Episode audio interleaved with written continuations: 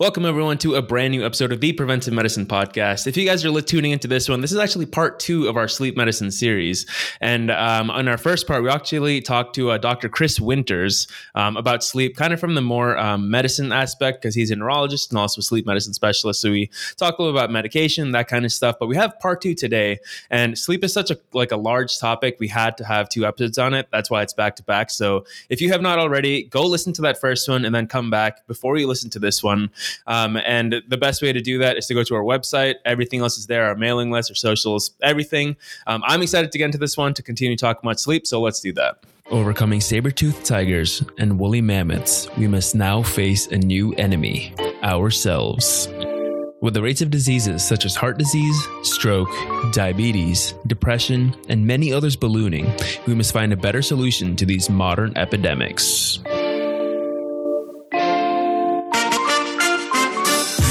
The Preventive Medicine Podcast. We believe in building a foundation of health by means of prevention so that you can build the life you want and find fulfillment with no barriers. Hear from experts around the country on how to take your health into your hands.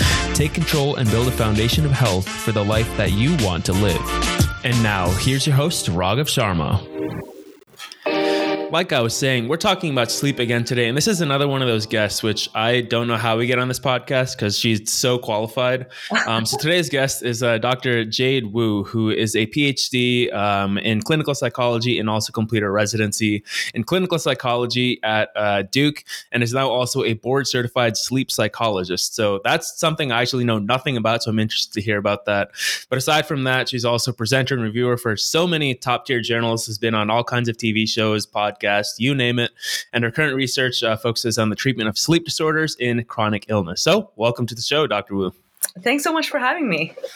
Definitely. Well, I am interested to hear about uh, sleep psychology and clinical psychology because I have no idea what that is. So, kind of, what drove you to getting into that field, and how did you get interested in it? Well, it's uh, kind of a funny story because my father is actually a sleep was a sleep researcher in the Chinese uh, equivalent of NASA, so the Chinese Space Agency, and he hmm. was working with astronauts on researching their sleep. And I was like a little four year old, you know, visiting his lab sometimes so I guess in a way, sleep research has always sort of been in the family. Mm-hmm. Um, and then I got interested in psychology just because I was always fascinated by how the brain um, and how human behavior, you know, work all work together. Um, and so yeah, I got my PhD in clinical psychology. I started out actually in anxiety and depression research mostly. Um, and then I also got into Parkinson's research. But across all of these topics, everywhere I looked, sleep was like a common factor, right? Sleep mm-hmm. was messed up in every condition, every uh, physical and psychological condition. So I figured, you know, if we can know more about sleep, if we can help people sleep better, that's just going to raise the water for all boats. So then that's how I got into this specialty. Definitely. So, can you kind of tell me when you think of like a physician or something or sleep medicine doctor, you think, okay, they're prescribing medications. Sure. What do you do as a sleep psychologist that's different from, let's say, like a psychiatrist or a sleep medicine doctor, quote unquote? Sure. Yeah. So my area is behavioral sleep medicine. The behavioral is kind of the clue, um, which is that, you know, I work with people on non medication approaches to change the way they act um, and change the way they think about sleep. Um, and depending on the sleep disorder, the behavioral approach could actually be the first line treatment. So, for insomnia, mm-hmm. for example, the American Academy of Sleep Medicine, American College of Physicians all recommend cognitive behavioral therapy for insomnia as the first line treatment. So, those, so insomnia is kind of like my bread and butter, most of what I do. Mm-hmm. But there are also behavioral approaches to decreasing nightmares. Um, um, realigning circadian rhythms. You know, um, as you probably know, a lot of people with sleep apnea have trouble using their CPAP or PAP machines. So mm-hmm. I help people to motivate them to decrease their anxiety about it. So I do all of the non medication things that make sleep better or help people to adhere to other treatments for sleep. Definitely. Well, I like how you say that behavior is kind of the first line because I think it should be in a lot of like traditional medicine stuff anyway. And oftentimes yeah. you just kind of skip that part. So I love that. Um, from your perspective, uh, being the preventive medicine podcast, what is kind of the intersection? What does preventive medicine mean to you in that context? Oh, I, I just, I absolutely love the philosophy of your work and your podcast here because I think, you know, prevention, uh, one ounce of prevention is worth a pound of cure, right? So when it mm. comes to sleep, I think that's particularly pertinent because sleep is such a basic biological need and it affects every system in your body. It's is affected by so many things that we do um, and the things we ingest and the, the way we think about sleep, the way we relate to our relationships and work and everything, um, that is just so integrally uh, part of every aspect of health and life. So if we can uh, you know, identify problems with sleep early on, or even before we have any problems with sleep, and help people to have this part of their life be very healthy, then I think we're preventing a lot of problems. I mean, if you think about it, we spend about a third of our lives you know, sleeping or trying to sleep. So if you live to the ripe old age of 99, you'll have spent 33 years sleeping wow. or trying to sleep, right? So, you know, what kind of relationship do you want to have with sleep when you're spending so much time with it? So that's the kind of um, lens that I'm working from.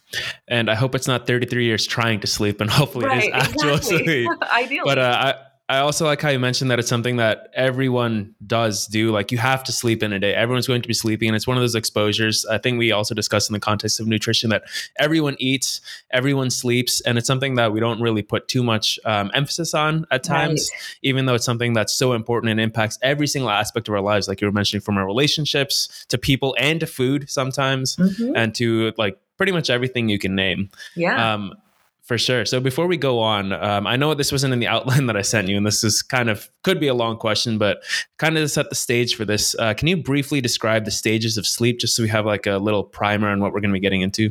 Sure. So first of all, I would say that I prefer to think of it as different types of sleep, not stages. Only not to split hairs too much, but only because when we say sleep stages, it sounds like some are better than others.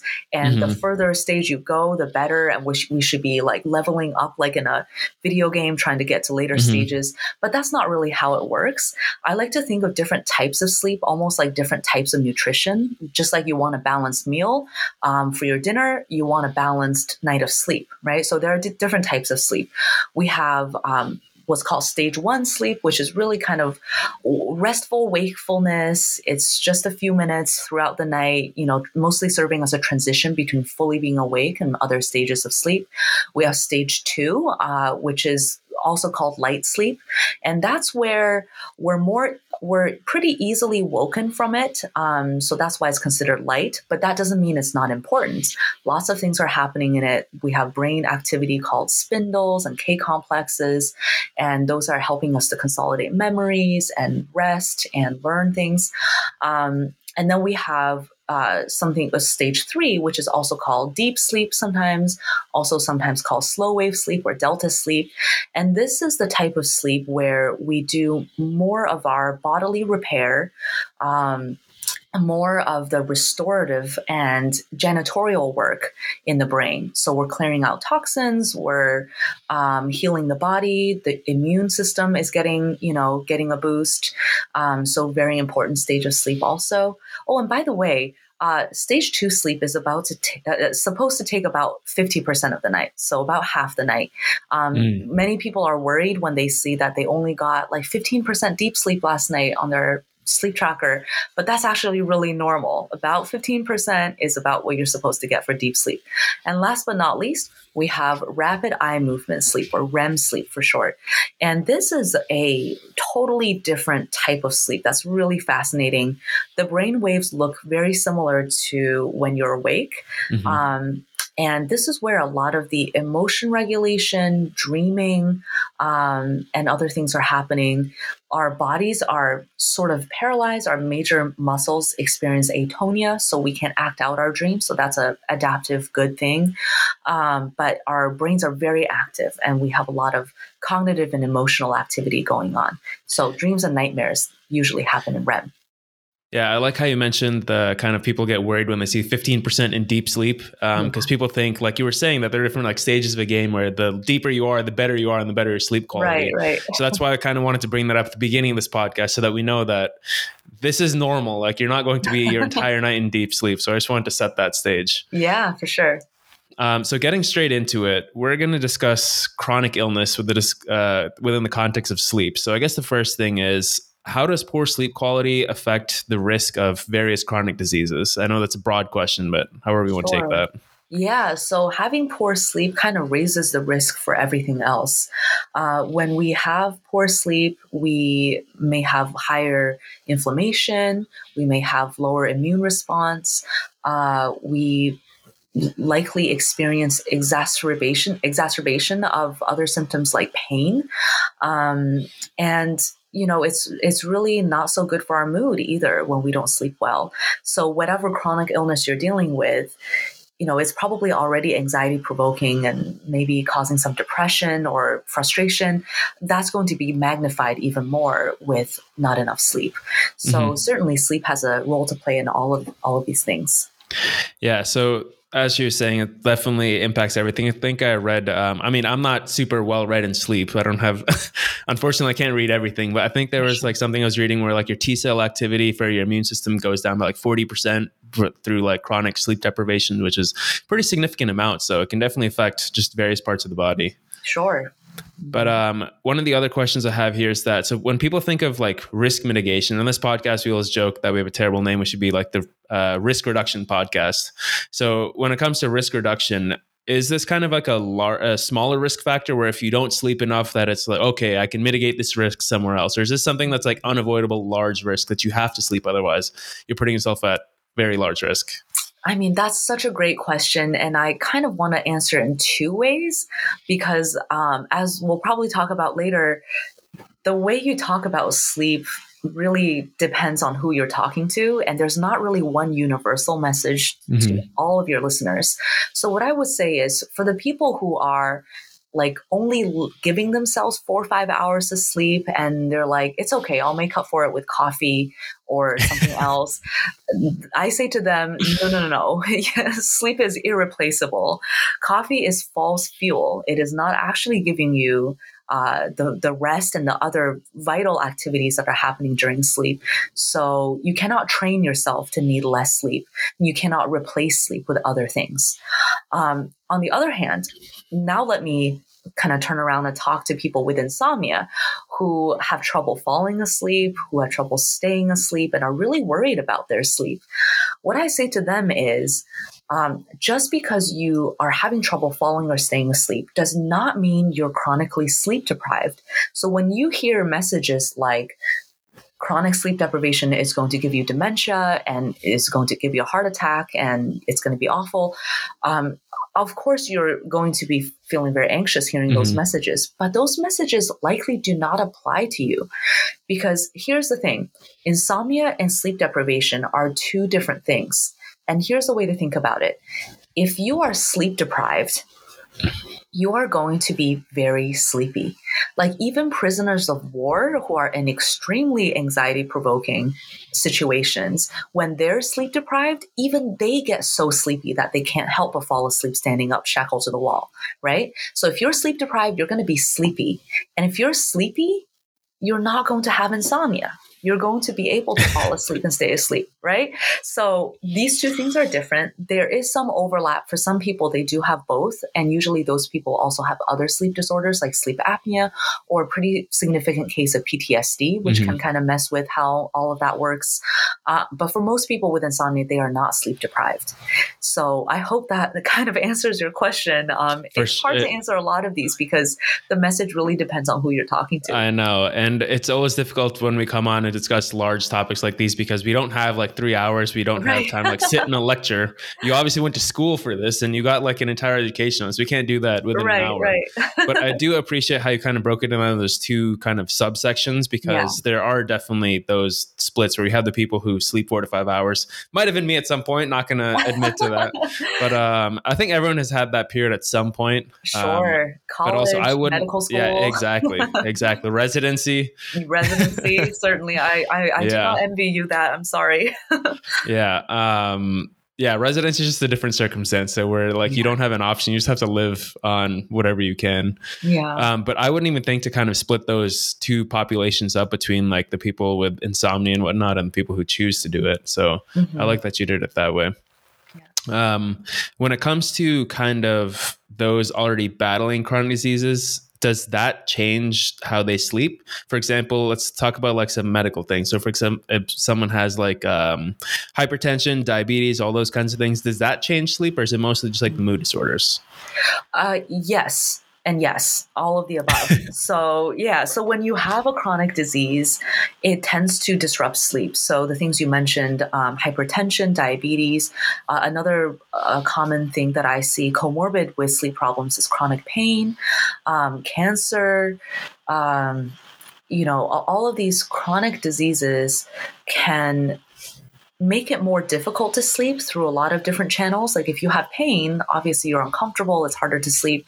If you have hypertension, your body is less able to sort of rest and um, do the things that it needs to do to fully get into sleep at night. Um, so, yeah, there are lots of channels through which chronic disease can affect sleep. And at the same time, having poor sleep can also exacerbate chronic disease. So it's kind of a two way street. Uh, and that goes for both physical and mental illnesses.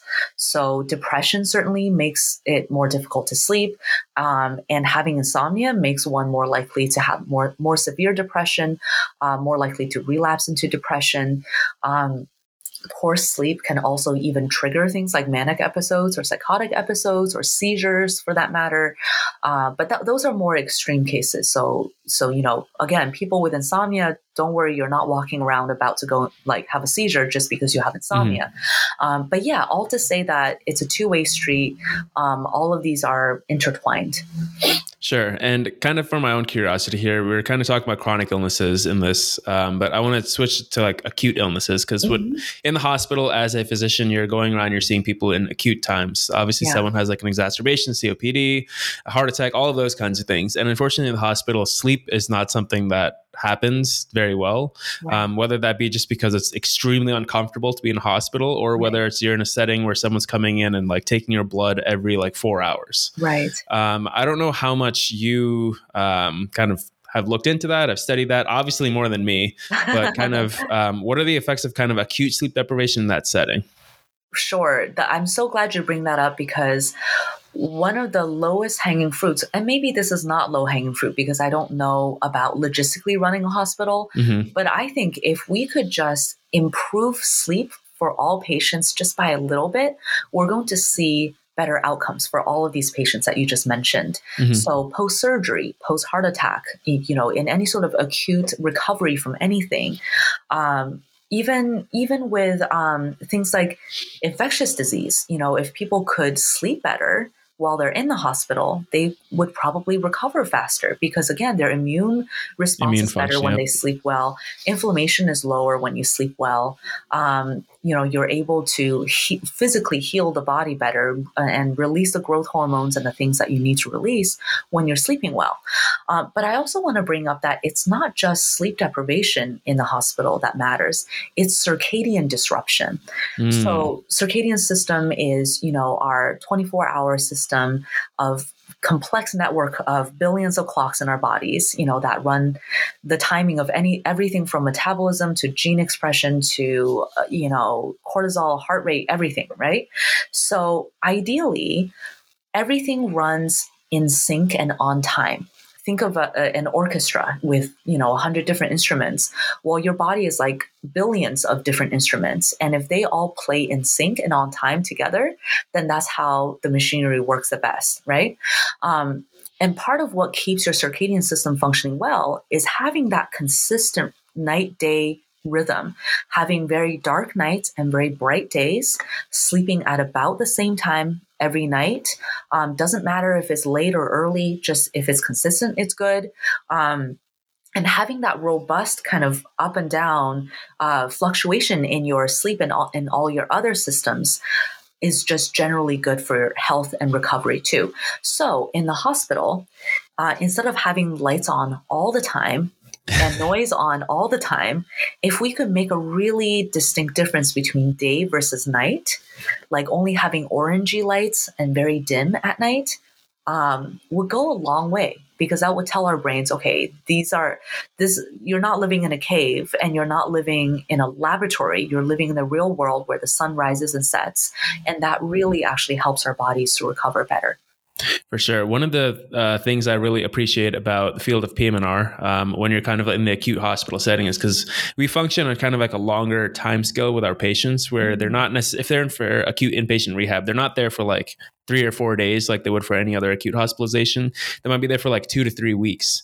Oh, and okay. the interventions aren't as acute where you're not just like, you don't need to take their blood necessarily every single day right. because they're in there for a rehab. If they have like a medical condition where you need to do it, then sure, maybe. But for the most part, it's like a two to three week extended. You're there to rehab. You're not there for quote unquote medical treatment. Good. Um, although you might require some sort of medical treatment. So you can definitely start to prioritize sleep a little bit more, which I find beneficial. Awesome. Um, and I find that could be a huge help with uh, rehab. I guess I haven't looked into the research so much on that yet, but we'll get there with time. Yeah, there's definitely research on that. Absolutely, you'll find confirmation of everything we've talked about.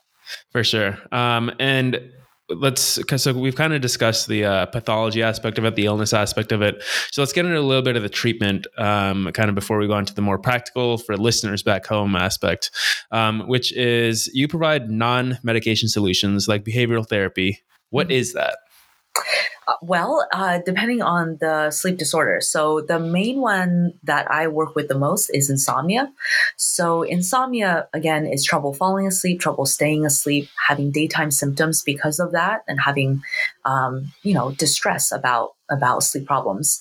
So, behavioral therapy or cognitive behavioral therapy for insomnia really targets the things that keep insomnia going long term because we all have a bad night here or there, you know, like sometimes we choose to we pull an all-nighter you know on uh, on uh, a party night or like a study night and mm-hmm. we just have to deal with it and that's fine we'll recover after that um, there are also maybe somewhat longer term life circumstances that make uh, sleep more difficult, like if you have surgery or you get a divorce or you have a baby. These are all short-term things, though. When the when that circumstance passes, um, most of us get back to baseline with our sleep. So why is it that some people have insomnia for years after their baby is grown, years after their divorce is finalized, years after they've left that stressful job? that's because there are perpetuating factors that keep insomnia mm. going. So if we can identify what these perpetuating factors are and take those logs out of the fire, then the fire runs out of fuel and burns itself out, right? So these perpetuating factors, it turns out, are the ways that we act around sleep and the ways that we think about sleep.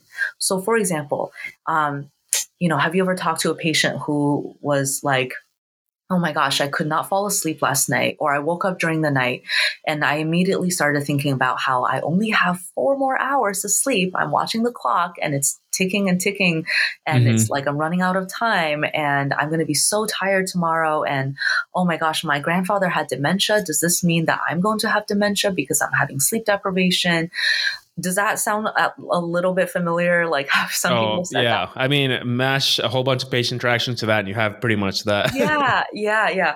So there's a lot of anxiety about sleep baked into insomnia. Mm-hmm. So when you shine a big spotlight on the fact that you don't sleep well, when you think about it in the middle of the night, when you're fretting about it, tossing and turning, um, then that is just raising your frustration, raising your anxiety, also teaching yourself to be awake and frustrated and anxious in bed, hmm. right? So all of that increases our physiological arousal and that makes it harder to sleep. So a lot of insomnia is kind of a vicious cycle, like a self-perpetuating fa- uh, cycle where um, the more we worry about it, the more we don't sleep well. So part of behavioral um, and cognitive therapy for insomnia is to first correct some mis- misconceptions about sleep and to find ways to compartmentalize worry and anxiety, and to find more helpful ways of relating to sleep, having a better relationship with sleep so that we're not really like treating it like an enemy or a chore, but rather treating it like a friend. Um, so that's part of it. And there are also some more sort of um, bare bones biological, physiological resets that we do. you know, like we have people um, potentially spend less time in bed because often people with insomnia are spending way too much time in bed trying to make up for lost sleep. So they're going to bed long before their circadian rhythm is ready for sleep before they have enough sleep drive built up, or they're lingering in bed in the mornings. Um, and what that means is they don't have enough time outside of bed to actually build up the sleep hunger, the sleep drive that they need mm-hmm. in order to sleep well. So often we think of sleep backwards, like, oh, how much sleep do I need in order to function during the day? But we don't really ask, how much functioning during the day do I need to do in order to earn good sleep? Mm-hmm. Right. So we kind of turn turn these perspectives around and help people to um, do a hard reset on their sleep physiology and get back to baseline. So yeah, I really appreciate examples. Sure, I really appreciate that explanation because this is not something you would typically think of when you think of insomnia. You don't think about all these feelings and all these thoughts that people have surrounding sleep. Sure. Um, when it comes to like the medicine aspect, or I guess when you talk to your friends or someone who's complains of insomnia, oh, I just take some melatonin for it and it can help. Or when you speak to like a physician um, who might not be as educated on, they'll be like, oh, I just prescribe some Ambien, some other sleep medication, whatever it is, and don't really get to kind of the root of what insomnia could be. So I really really appreciate that explanation. Definitely learned a lot from that. Well, you hit the nail on the head, I think, with uh, talking about the root of the issue. Um, because sleep medications, I mean, there's a whole diverse range of what they are and how they work, but essentially they're helping us to either uh, dampen everything down. Um, or they're helping us to forget waking up at night. So you mentioned Ambien, the number one mm-hmm. most popularly prescribed yeah. insomnia medication. So that uh, if you measure the objective sleep changes with Ambien, it's not much. It's like five, ten minutes, you know, faster to fall asleep. Um, maybe like up to half an hour more total sleep, but like there's a huge variation in how much, whether that's even achieved. But what happens is people forget that they woke up during the night. So then it feels like they slept more. So, so these medications are not really getting to real improved sleep and not really taking away those perpetuating factors that are keeping insomnia going, which is why cognitive behavioral therapy is the first line treatment mm-hmm. recommended by all of these, you know, bodies. Yeah. Um, and and it's not just because it's like oh, you know, let's do this uh, because it doesn't involve medication, there's fewer side effects. All of those things are true, um, and that is good, but it also just works better too. Mm. Like with medications, once you stop taking Ambien, you lose the effect of Ambien. But with behavior therapy, once you learn the skills and the concepts, you have those for life. So, you know, in the calculus of all things, it's actually less expensive and more effective to do um, behavioral therapy for insomnia. Uh, yeah, I was actually going to ask kind of the effectiveness because you were mentioning it as the first line, which you also just did now. But um, typically, when you think of a first line, you think of it as really effective, or like a very large proportion of patients are kind of cured from that. Yes. Um, would you say it kind of works that way? Yes, it does. Um, and so there's at least 124 good quality clinical trials showing that cognitive behavioral therapy for insomnia works. Um, and depending on the trial, I mean, there are trials where they have people just with insomnia, and plenty mm-hmm. of trials where people had insomnia and chronic pain or and depression or and PTSD and um, sleep apnea and whatever. So we know that this treatment not only works for people who are otherwise healthy and just have trouble sleeping, it also helps people who have insomnia that's maybe originally uh, occurred because they had cancer or underwent some surgery mm-hmm. or treatment. Um, but now they have insomnia and the other disease um, and we can actually just isolate the insomnia and target that, and that'll improve sleep and improve some aspects of the other disease as well. Um, so yeah, that's that's pretty powerful, right? yeah, definitely. So kind of after that first step as the first line, what's next after that if kind of the behavioral therapy doesn't work? Is that where you start going towards medication? And if so, kind of what is the treatment plan for that? Yeah, yeah. So um, so out of all of the uh, American Academy of Sleep Medicine recommended treatments, the only one to receive a strong recommendation, meaning, you know, if you're a clinician, you should, uh, under most circumstances, follow that, is cognitive behavioral therapy. Mm-hmm. Um, after that, it's either um, individual components of um, the uh, cognitive behavioral therapy or medication. So none of the, those other things, including the medications, receive a strong recommendation. But yeah, so after that, you would um, sort of look at the whole symptom profile to see, you know, if someone does have depression and insomnia, perhaps a sedating antidepressant would make sense you know? So of course you know much more about prescribing than i do. I'm not a prescriber. Um, but you know that i think it really comes down to clinical judgment at that point and I wouldn't even say I know that much about prescribing specifically sleep medications because that's not something that I know. But it's amazing that I actually have not heard of so much effect happening from CBT for yeah. insomnia because it seems super efficacious and super like it's just like a really good thing that, but I don't hear about it and I don't right. know why. So I'm really happy to be talking to you and learning about this. Yeah, isn't it funny how it, CBT is kind of a no brainer for insomnia, but for many different reasons. Uh, most people, even highly educated doctors, you know, like you, do not know about it. Or even if they know about it, they don't have any CBT specialists to refer their patients to. So that's definitely a big problem. We want to take a quick break to remind you that this podcast is not intended for medical advice and is for educational and informational purposes only. We also want to remind you of our Instagram page at PreventPod, where we share various content relating to each episode that you can share with your friends if you enjoy our episode.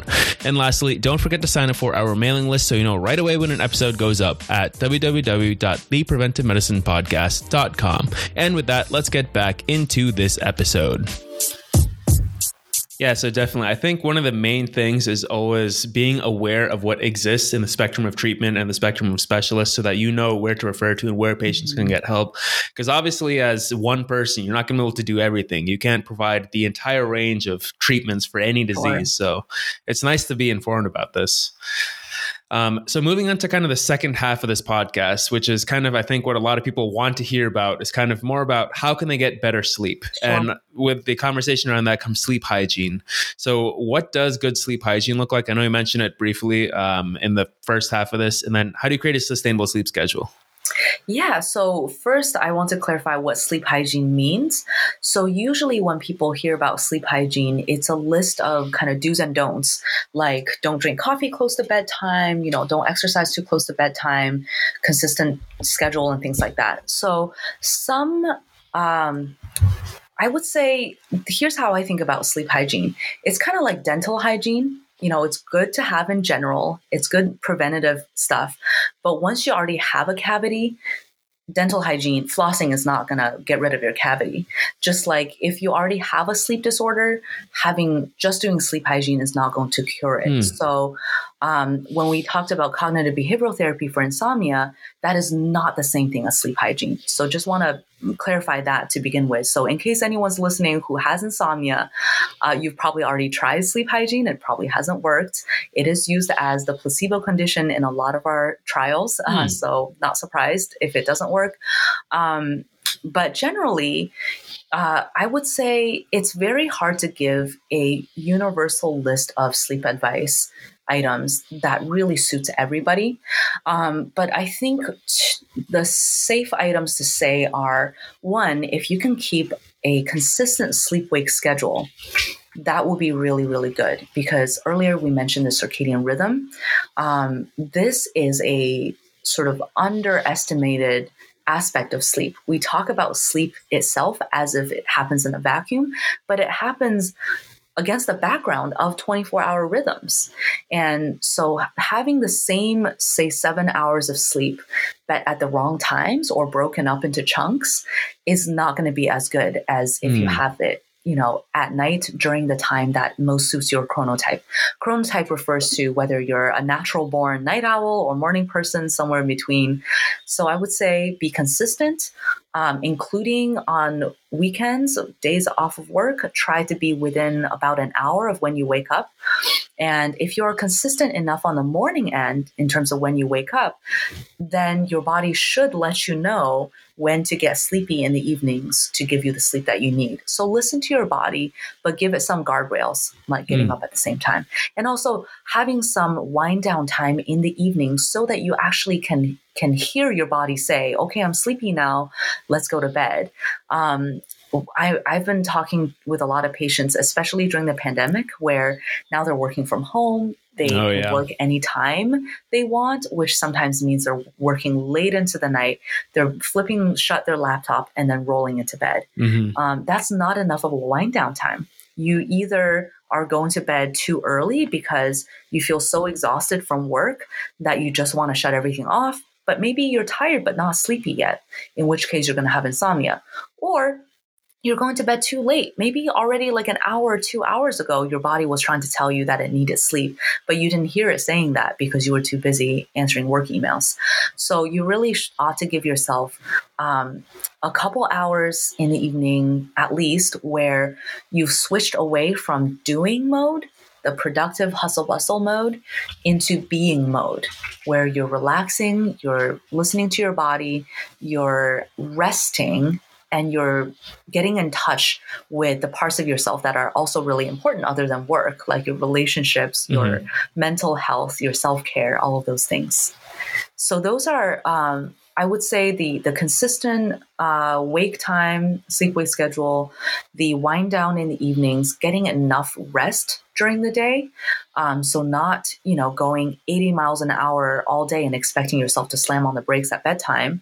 You know, giving yourself chances to actually breathe, to um, reset your eyes, you know, to mentally reset, to get grounded in your body. That's also really important for nighttime sleep.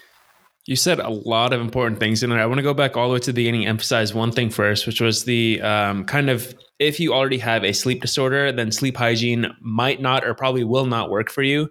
And that's really frustrating for a lot of people because some people who have difficulty with sleep, the first thing everyone tells them is sleep hygiene. So then right. they start with like the regulating their wake up time, sleep time. Then it comes down to like caffeine. And then they start eliminating caffeine. All of a sudden they go from like whatever how much caffeine they were having to none. Next thing you know, they're buying blue light glasses because all these companies are telling mm-hmm. them that that's the problem. Right. And it can become really frustrating and nothing works. Why? Because they actually have a sleep disorder. Right. So if you're listening to this and that kind of fits your build, and that's actually a really important distinction to make, and I'm really happy you brought uh, you brought that up. Yeah. Um, and in fact, working too hard on creating the perfect sleep hygiene routine uh, contributes to insomnia because that's you're working too hard when you're putting that much effort and energy and attention on the fact that you're not sleeping well and trying to perfect it and be too rigid about it that actually increases arousal and makes it harder to sleep. So and and it's also funny because when i talk to patients uh, almost everyone has tried sleep hygiene before they get to me. Um, but it's the items in sleep hygiene that are most likely to actually help them that they sort of tried and gave up on really quickly. Like they uh, they heard that they should do a consistent sleep wake time. So they tried going to bed at the exact time, same time every day. But then they would sleep in sometimes or mm. not sleep in other times. And then they would get wishy washy on the morning end. But it's the opposite. You can't really control when you fall asleep, but you can't control when you set your alarm clock and when you get up right? Mm. So do the part that you can control, which is to get up at the same time every day, and then be more flexible and go with the flow and listen to your body for the part that you cannot control, which is the evening end.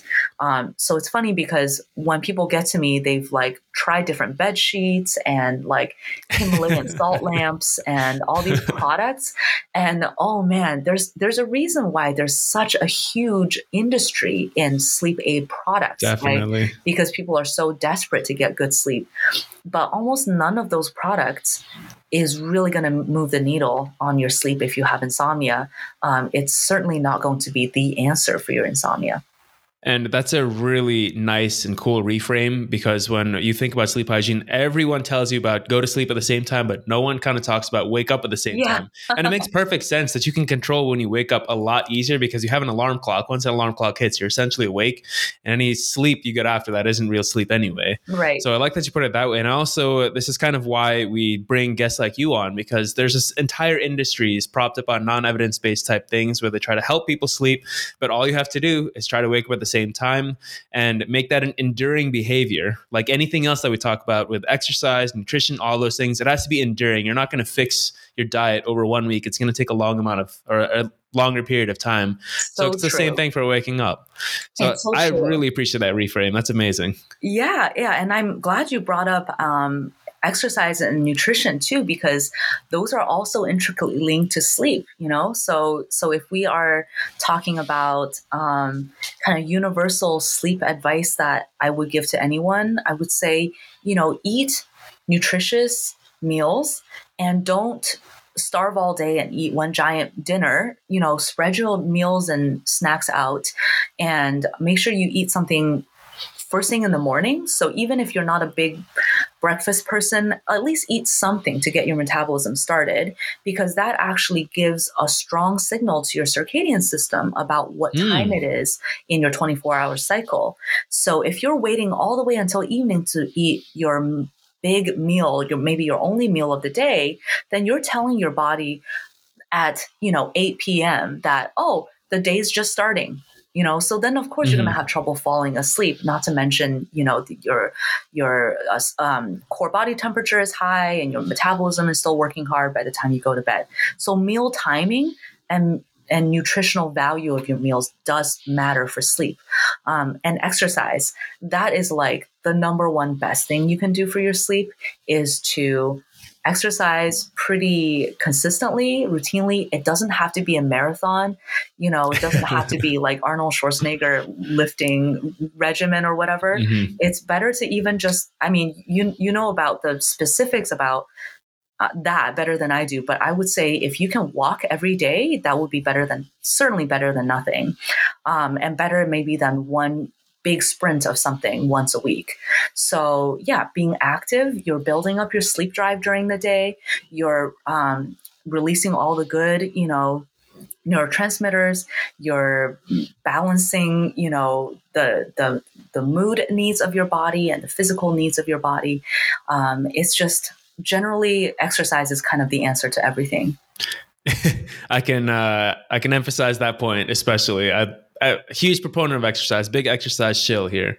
Um, I also want to say I did not know about the starting your metabolism off in the morning and how that is related to circadian rhythm. So that's also something I didn't know. I'm learning so much from this podcast. So thank you for that. first off, I also want to ask you. You mentioned chronotype, and like that mm-hmm. refers to like people whether like to sleep late, whether night owls, early birds, those kinds of things. Mm-hmm. Um, unfortunately, sometimes given the demands of life, you have to start a day at like 8 a.m., 9 a.m. But for someone who can't get to bed by like 3 a.m., my brother um, then kind of what what do you do for that situation? Yeah, yeah. So if you absolutely cannot get more flexibility in your work or family or social obligations, that's okay. Um, we can. I'm a night owl too by nature, but we night owls can actually kind of fake it till we make it. Um, and we can actually shift our melatonin um, timing to be to resemble that of a morning person's. So one of my favorite studies of all time they did this in colorado uh, they took people who are biologically hardwired as morning people and people who are biologically hardwired as night owls took everybody camping. And so they had no screens in the evenings. They only had fire orangey firelight you know after sunset. And of course they're sleeping intense so like once the sun is up you know it's bright yeah and then they're up and like in the sun all day uh, or out, not necessarily in the sun directly but they're getting bright light exposure mm-hmm. all day mm-hmm. so after like four or five days of camping all of the biological night owls were more like morning people, both in their behavior and how they felt, and when they wanted to and felt like sleeping, and even in their melatonin profile. Mm. So it is possible to sort of train your chronotype using things like light exposure. Um, and very, very specifically dosed and timed melatonin. So don't do this on your own. Talk to a sleep specialist to to do this because if you do this at the wrong time of day or night, you can go backwards. So, you know, we're not going to get into all the details here, but essentially Once again, no medical advice on this podcast. Just- no medical advice on this podcast. No, none at all. Talk to your doctor. Um, like, and on this topic specifically, talk to a sleep specialist. Mhm. Um, but with light, what I would say to your brother is get a bright dose of light first thing in the morning. Um, that will help to um, tell his brain when it is daytime, like start the whole machinery of starting the daytime part of the 24 hour cycle at that time and to get lots of bright light during the day as much as possible. So, for example, I have a ring light here that's like Same here. you know, yeah, that's good because you know we're probably sitting inside. I mean, even with a window right here, that's not enough light exposure during mm. the day. So we need the the extra bright light if we're inside. But better yet, go outside. That's double whammy. You get the exercise and the Mhm. fre- you know, triple whammy and the fresh air and the light. So that's all good. Um, and then in the evenings, I mean, we don't have to be super sticklers about this, but you know, dimming our screens a little bit, you know, um, like putting on night shift on our iPhones and iPads, things like that. Um, that doesn't make a huge difference, but for a for a severe night owl, um, like someone who's a 3 a.m. bedtime person, Yeah, that would be my brother. 3 to 4 Yeah. a.m. Okay, so yeah, for him, um, he's actually probably more sensitive to light exposure at night in terms of shifting his circadian rhythm backward, like later. So if he's like on his iPad at 2 a.m., that's definitely more detrimental to him than to somebody else on their iPad, Mhm. you know, earlier in the night. So yeah, less light at night, more light during the day, and consistency on the morning end.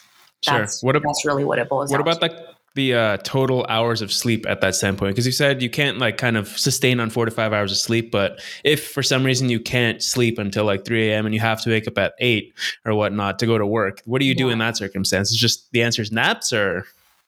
I guess naps. Yeah. I mean, ideally, you would um, think really hard about why it is that your schedule is like that. And, you know, for a lot of people, they don't have a choice. They have multiple jobs to feed their Yeah. family. That was actually a follow up question. So I'm happy that you're addressing this now. Yeah. I mean, that is really, really.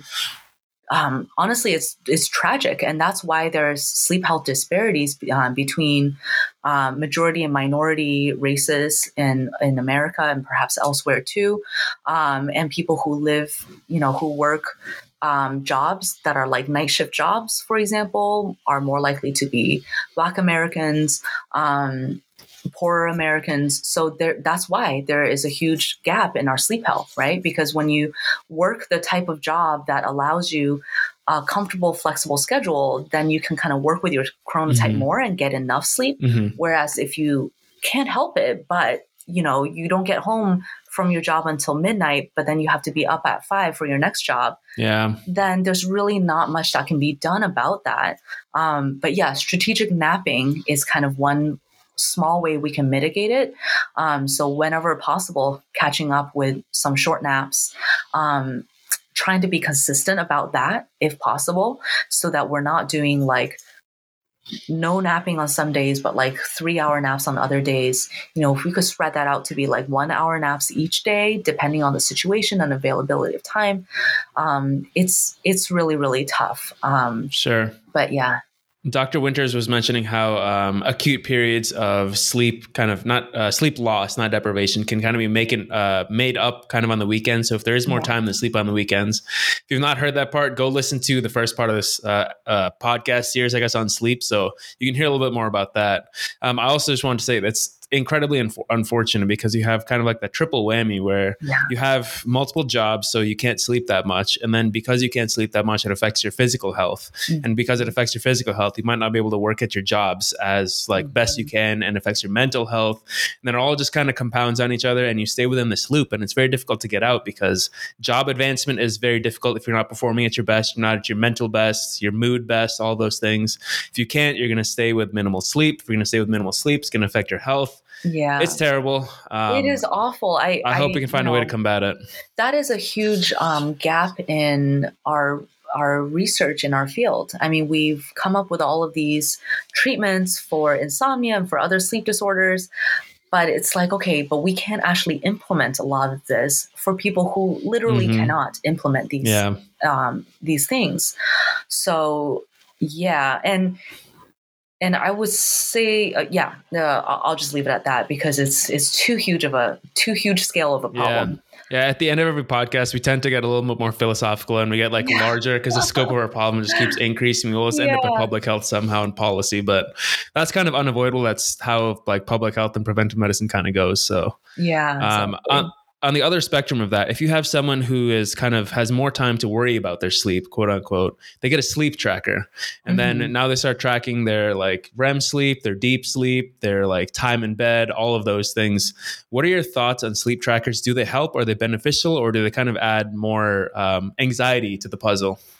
Great question. Um, as a researcher, I'm excited about sleep trackers because now we have big data, right? We have just unprecedented levels of data to look at. Definitely. So that's exciting. But as a clinician, when I talk to individual patients, especially those with insomnia, um, I would say this is probably hurting more than it's helping because one, it's not giving you any actionable advice, right? Like you might find out more information about your sleep, but that information isn't even presented to you in the context of sleep science most of the time. Like you Mhm. get a score or you get a breakdown of sleep stages, which Yeah. may may not even be accurate. Um, and then what do you do with that? You know, it's not like sleep is an involuntary behavior. It's not like exercise where you see, oh, I only did 8,000 steps. My goal is to be up to 10,000 next week. You can actually work at that. But with sleep, if you see that, oh, you got 10% deep sleep, what are you going to do to increase that percentage? you, there's nothing you can. So, it- so it just increases your sleep effort, increases your sleep anxiety. Um, and if you see that you got 10% deep sleep, you might think that's terrible, but that's actually totally normal. You know, especially if you're Mhm. middle age or older. So I think it's in its current form, consumer sleep trackers for individual insomnia patients, probably not a good idea. I think uh, from the consumer perspective as well, you were mentioning how we have unprecedented amounts of data. I think on the consumer end of it right now, I don't even think that data is necessarily beneficial for clinicians because you bring in all this data that has no context for a clinician, and then the clinician is going to want to know what the setting is and like the context behind that data. So they're probably going to repeat it themselves, Yeah. and then they're going to make recommendations based off your own collected data because now you know the story behind it. So I don't Right. think in general I would ever recommend. I mean, this is coming from me who's not necessarily sleep scientist, but I personally would never recommend a sleep tracker anything like that because there's no actionable items like you were saying. yeah. The data is not necessarily going to be beneficial to the clinician because they're probably going to repeat it themselves, and it's going to give Yeah. you more sleep anxiety than anything else. Yeah, and and exactly. The only time where I might ask for someone's like say Fitbit sleep data is if I especially if it's like a teenager or at you know younger younger patient who um had seems to be like just totally out of whack with their circadian rhythm and they can't even really tell you like Mm. how many times they sleep a day or like do they sleep at the same time? They can't tell you. You you don't know. The parents don't really know. Then then a sleep tracker might give you some ballpark idea of oh does this person have like a profound circadian rhythm disorder? Like they don't even have a 24 hour rhythm. Or are they sleeping a lot more than they think or a lot less than they think then they're like willing to to tell you you know? So it might give some big ballpark ideas but generally you're right. I don't think it's going, going to provide anything actionable for the clinician or for the patient You mentioned sleep trackers in their current form. I don't know if you're currently thinking of an idea, if you're an entrepreneurial spirit in this regard, or if you're going to give away some secret, but what do you think in the future would be improved that could make them beneficial for clinicians like yourself? Yeah. So one thing I am kind of excited about is ambulatory EEG.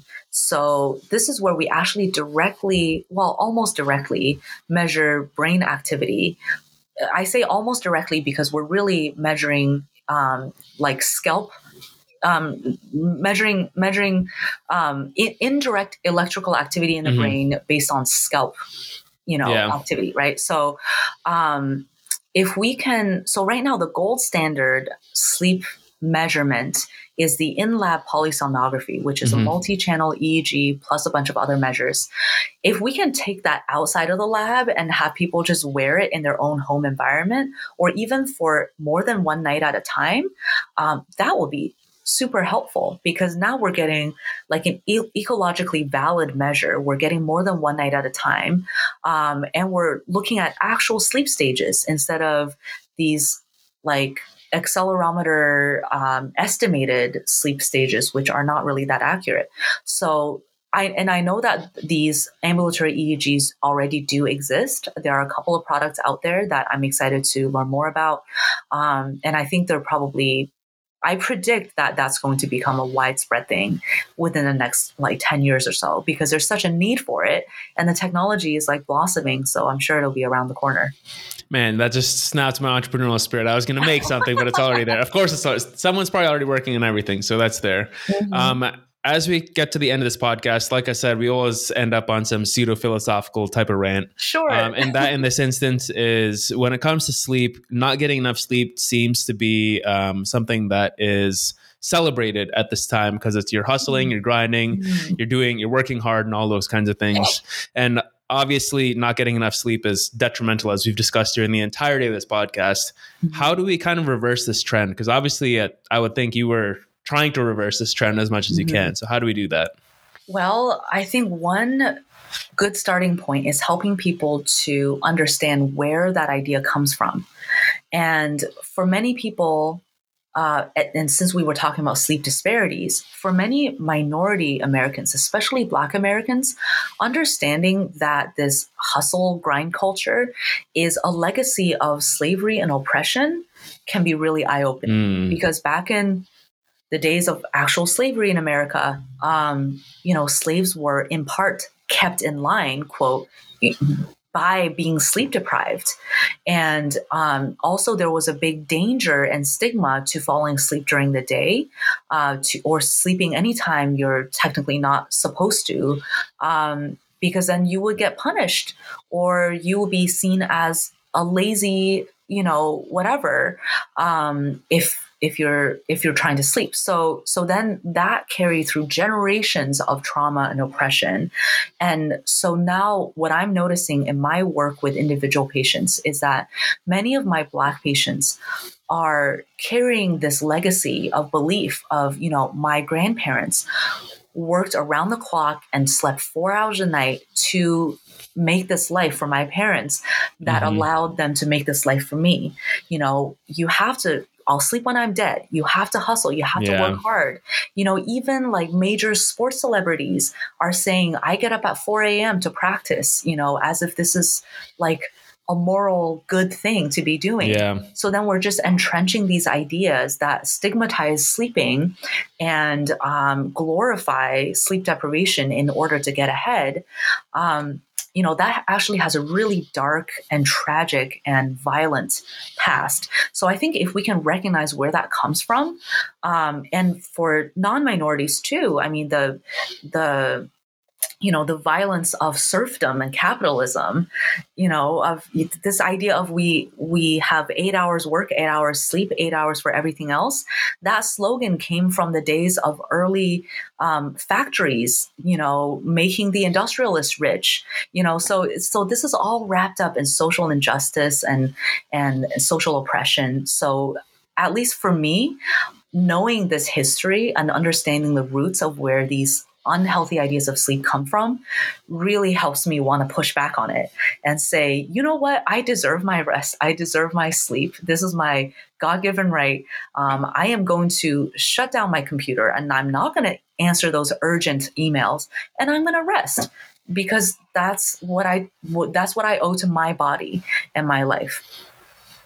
That that's incredibly powerful. I had no clue that this was kind of the history of it. Mm-hmm. Um, I, in my head, I was just thinking of like you see all these entrepreneurs on Instagram, YouTube, because they're like glorifying that they're up at 4 a.m. studying the stock market before the day starts and all those kinds of things. But I absolutely had no idea of the history of this and where it all came from. So thank you for opening my eyes to that first of all. And I'm I'm assuming this is going to be a first for a lot of listeners as well. I I hope so too. And you know the those you know entrepreneurs and stockbrokers who are up at 4 a.m am checking stocks. I mean, we wonder why there were so many bad decisions leading up to the financial crash. Like, what if everybody, what if everybody on Wall Street slept like one or two more hours per night? Maybe I, I w- would we be in a different place? Yeah, who knows? But you know, we do know that a lot of oil spills and traffic accidents and terrible decisions, invasions of countries, a lot of these things probably could be prevented if everybody just rested and slept more. Yeah, and putting that back into the context of medicine, the same thing goes with physicians, where it's kind of glorified that you're at the hospital working and not kind of quote unquote lifestyle specialties get a bad rep because you're prioritizing your own kind of well being, your own sleep, all those kinds of things. So uh, the the culture of not getting enough sleep is kind of pervasive throughout everywhere now that you yeah. think about it. And now knowing those roots, it kind of makes sense where a lot of this comes from. Yeah, yeah. And if we want social justice today, sleep equality and sleep equity, sleep health is going to be a crucial part of that puzzle. Sleep is the answer to world peace. We have solved everything on this podcast right here. now, if we could only get everyone to go sleep and sleep for uh, 33 years of their life if they lived to 99. Yes, yes. Preach. All right. I had a phenomenal time on this podcast. I learned so much. This is probably one of the podcasts that I learned the most on. Oh, um, oh, great. I I selfishly do these podcasts as well so that I can learn a lot, and this has definitely been one of them. I hope you enjoyed your time on this as well. Absolutely, this was so much fun. Thank you so much for having me. Definitely. Um, so thanks for coming on. With that, we're out. We'll see you guys next week. Hey everyone, this is Raghav. We hope you enjoyed this episode of the Preventive Medicine Podcast. If you want more content and to join in on the conversation, find us on YouTube, Twitter, and Instagram at PreventPod. That's P R E V E N T P O D. Thank you for listening, and we'll see you on the next one.